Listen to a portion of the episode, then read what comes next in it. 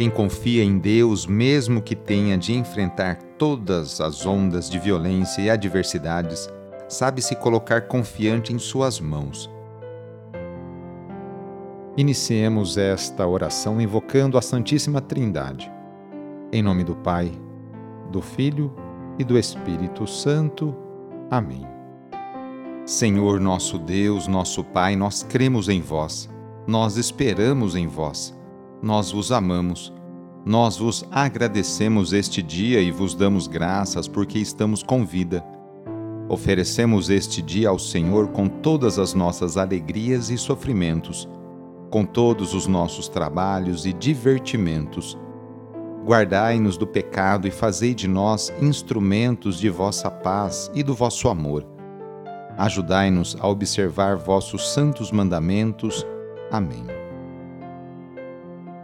Neste sábado, dia 10 de dezembro, o trecho do Evangelho é escrito por Mateus, capítulo 17, versículos de 10 a 13. Anúncio do Evangelho de Jesus Cristo segundo Mateus. Ao descerem do monte, os discípulos perguntaram a Jesus: Por que os mestres da lei dizem que Elias deve vir primeiro? Jesus respondeu: Elias vem e colocará tudo em ordem.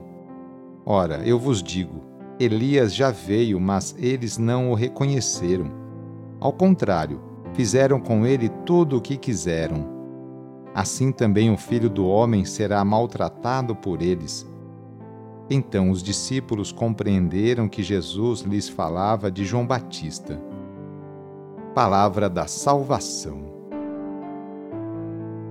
Conforme a crença popular, ensinada pelos doutores da lei, antes da vinda do Messias viria alguém com as características do profeta Elias. Se Elias ainda não voltou, Jesus não é o Messias. Mas já voltou, explica Jesus. É João Batista, cuja missão era preparar o povo. Mas não o reconheceram e fizeram com ele tudo quanto quiseram. Conhecemos o trágico fim que teve João, por capricho de Herodes. Igual desfecho terá Jesus. O filho do homem deverá sofrer por causa deles. Elias, João Batista e Jesus. Os três falam em nome de Deus. Pregam a mudança de atitudes pessoais e sociais. Provocam a ira e a rejeição dos poderosos que não abrem mão de seus privilégios. A morte de Jesus será inevitável, preço de sua fidelidade ao plano de Deus. No sábado, a igreja incentiva a rezar de maneira especial e particular por Maria, Mãe de Deus e nossa.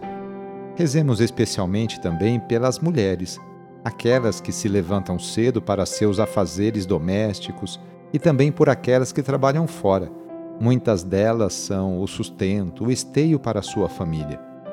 Lembremos de todas as mulheres grávidas que passam por esta experiência bonita. Rezemos por aquelas que querem engravidar e ser mãe, e também pelas mulheres e famílias que estão esperando a adoção de uma criança.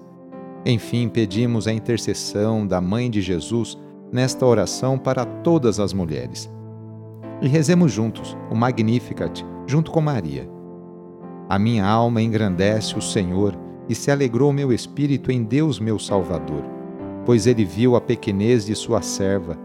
Desde agora gerações hão de chamar-me de bendita. O poderoso fez em mim maravilhas e santo é o seu nome.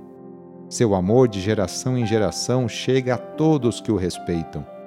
Demonstrou o poder de seu braço, dispersou os orgulhosos, derrubou os poderosos de seus tronos e os humildes exaltou. De bem saciou os famintos e despediu sem nada aos ricos. Acolheu Israel, seu servidor, fiel ao seu amor, como havia prometido aos nossos pais, em favor de Abraão e de seus filhos para sempre. Vamos receber sobre nós, neste sábado, a bênção de Deus para termos um ótimo final de semana. A nossa proteção está no nome do Senhor que fez o céu e a terra. O Senhor esteja convosco, Ele está no meio de nós. pela intercessão de Nossa Senhora das Graças, desça sobre você, sobre a sua família, sobre suas intenções, a bênção do Deus Todo-Poderoso. Pai, Filho e Espírito Santo. Amém.